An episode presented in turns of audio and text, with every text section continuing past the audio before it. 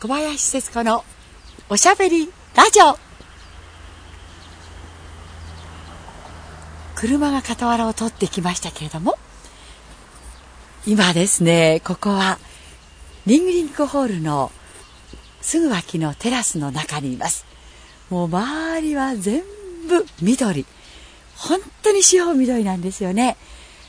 で、庭には今タンポポが綿毛になりました。遠くから見ると本当に白い花のようにですね、もう至るところに咲き乱れています。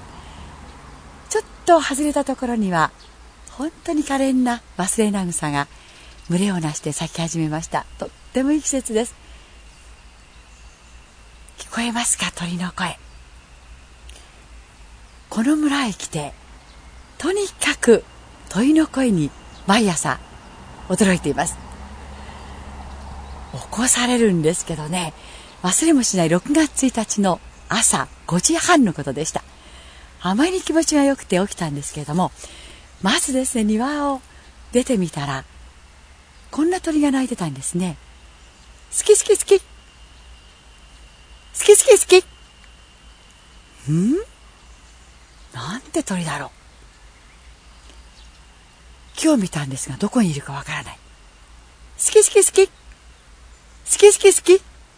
いい感じの鳥ではないですか、ろくがつついたちの朝にしては。で、しばらく経ったんですね。そうしましたら、違う方向から、カナカナカナ、カナカナカナ、カナカナカナ、好き好き好き、好き好き好き、カナカナカナ、カナカナカナ。もう一人で爆笑でした。どなたか、この好き好き好きカナカナカナ、この鳥のですね、名前を知っている方教えてください。お待ちしてます。